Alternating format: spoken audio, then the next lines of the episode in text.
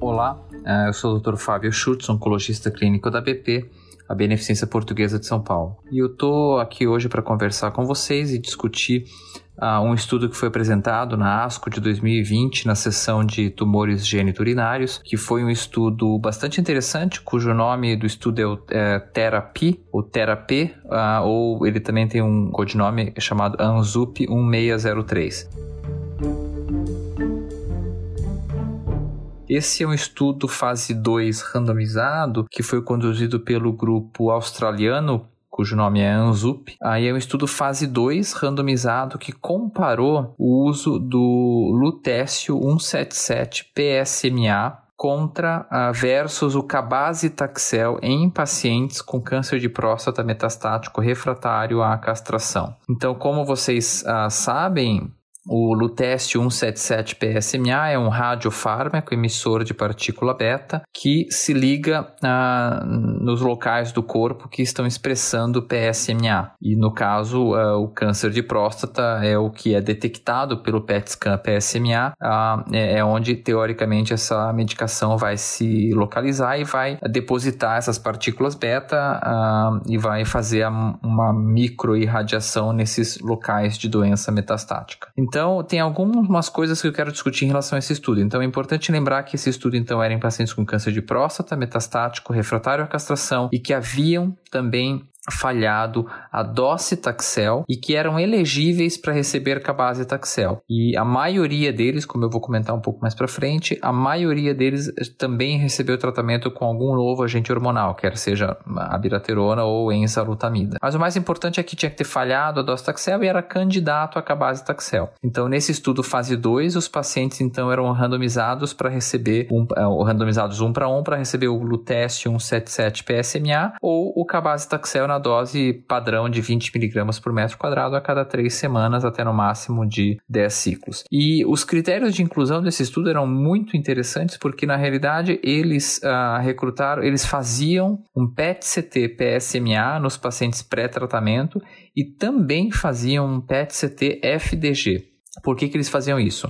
Porque, na realidade, os pacientes que, que apresentavam um PET para ele ter efeito do lutécio 177 PSMA, ele tem que ter um PET-CT PSMA positivo para a doença metastática, porque uh, se ele tem um PET-CT PSMA negativo, se a doença dele, por exemplo, não expressa PSMA, ah, não adianta o lutécio 177 PSMA não vai ter ação. E eles também faziam o PET-CT FDG exatamente para poder comparar a, a, captação das lesões metastáticas do PET-CT PSMA com a captação das lesões metastáticas no PET-CT FDG. E uh, não, não poderia haver discrepâncias no sentido do PET-CT-FDG mostrar mais doença do que o PET-CT-PSMA. A única discrepância, entre aspas, que poderia haver é o fato de ter um PET-CT-PSMA mais positivo do que um PET-CT-FDG. Ah, e aí, então, o paciente era elegível. O que não poderia ocorrer é aquilo que eu comentei. Ele não poderia ter mais doença ou outras doenças no PET-CT-PSMA, no PET-CT-FDG,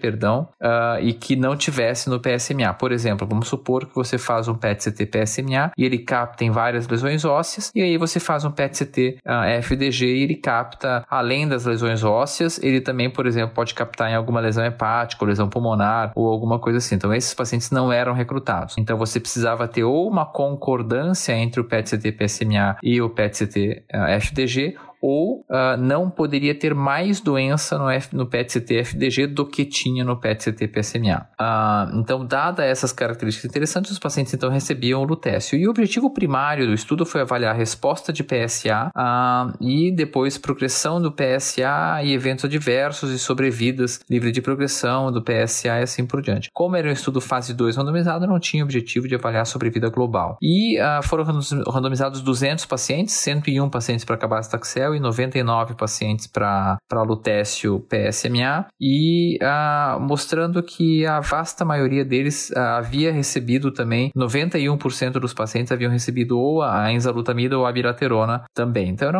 era, uma, era uma população relativamente bastante tratada. E o objetivo primário do estudo, como eu comentei, era taxa de resposta de PSA. E o lutécio, ele foi estatisticamente melhor do que o cabazitaxel uh, nesse, nesse quesito. Então, ele teve uma taxa de resposta de PSA de 66%, comparado com 37% de taxa de resposta de PSA com o cabazitaxel. Então, a gente tem aí uma diferença de uh, ah, 29% a mais pacientes tratados com lutécio tiveram uma resposta do PSA, que é uma, uma queda de pelo menos 50% no valor do PSA. E essa diferença foi estatisticamente significante, uh, com P menor do que 0,0001.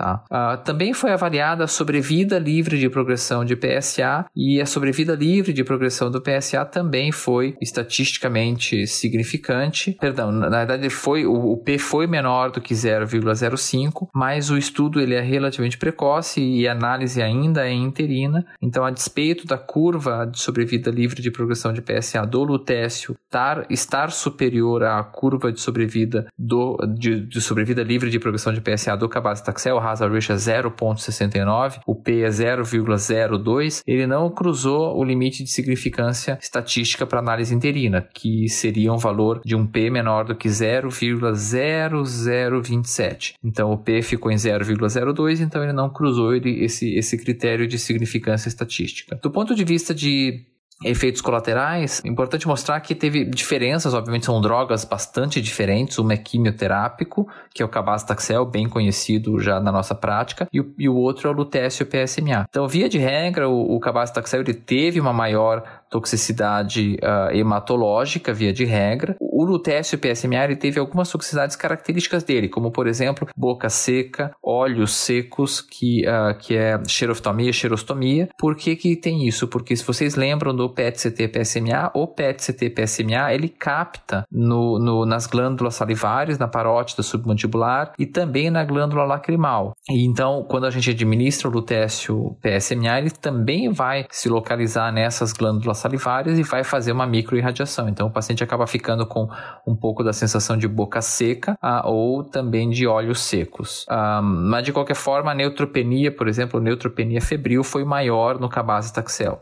A trombocitopenia ela foi um pouco maior com o lutécio PSMA uh, do que com uh, o cabazitaxel. Então, possivelmente porque o lutécio PSMA também tem algum grau de toxicidade medular. Mas de qualquer forma, como eu comentei, eu acho que essa é uma droga, o lutécio PSMA, a gente já tem vários centros no Brasil que tem disponível para aplicação nos pacientes. Uh, infelizmente ainda não tem aprovação regulatória, então a maioria desses centros faz isso de maneira particular, mas esse é um estudo bastante interessante e a despeito de ser um estudo fase 2, eu acho que ele traz uh, um ânimo para usar essa, essa estratégia nos pacientes. Tem estudos fase 3 em andamento, o principal deles é o, cujo nome é o fase 3 chamado Vision, uh, que está andando e ele está comparando uh, também o uso de lutécio PSMA com quimioterapia nesse cenário. Uh, então a gente aguarda ansiosamente o uso, o, o resultado desses estudos fase 3, mas uh, fiquem de olho porque o lutécio PSMA ele possivelmente vai vir forte aí no futuro para tratar os pacientes com câncer de próstata. muito obrigado pela atenção de todos e, e fiquem de olho, sigam o MOC nas principais agregadores de podcasts e recebam notificação sobre os novos conteúdos discussões uh, dos congressos que vão estar sendo cobertos. Muito obrigado.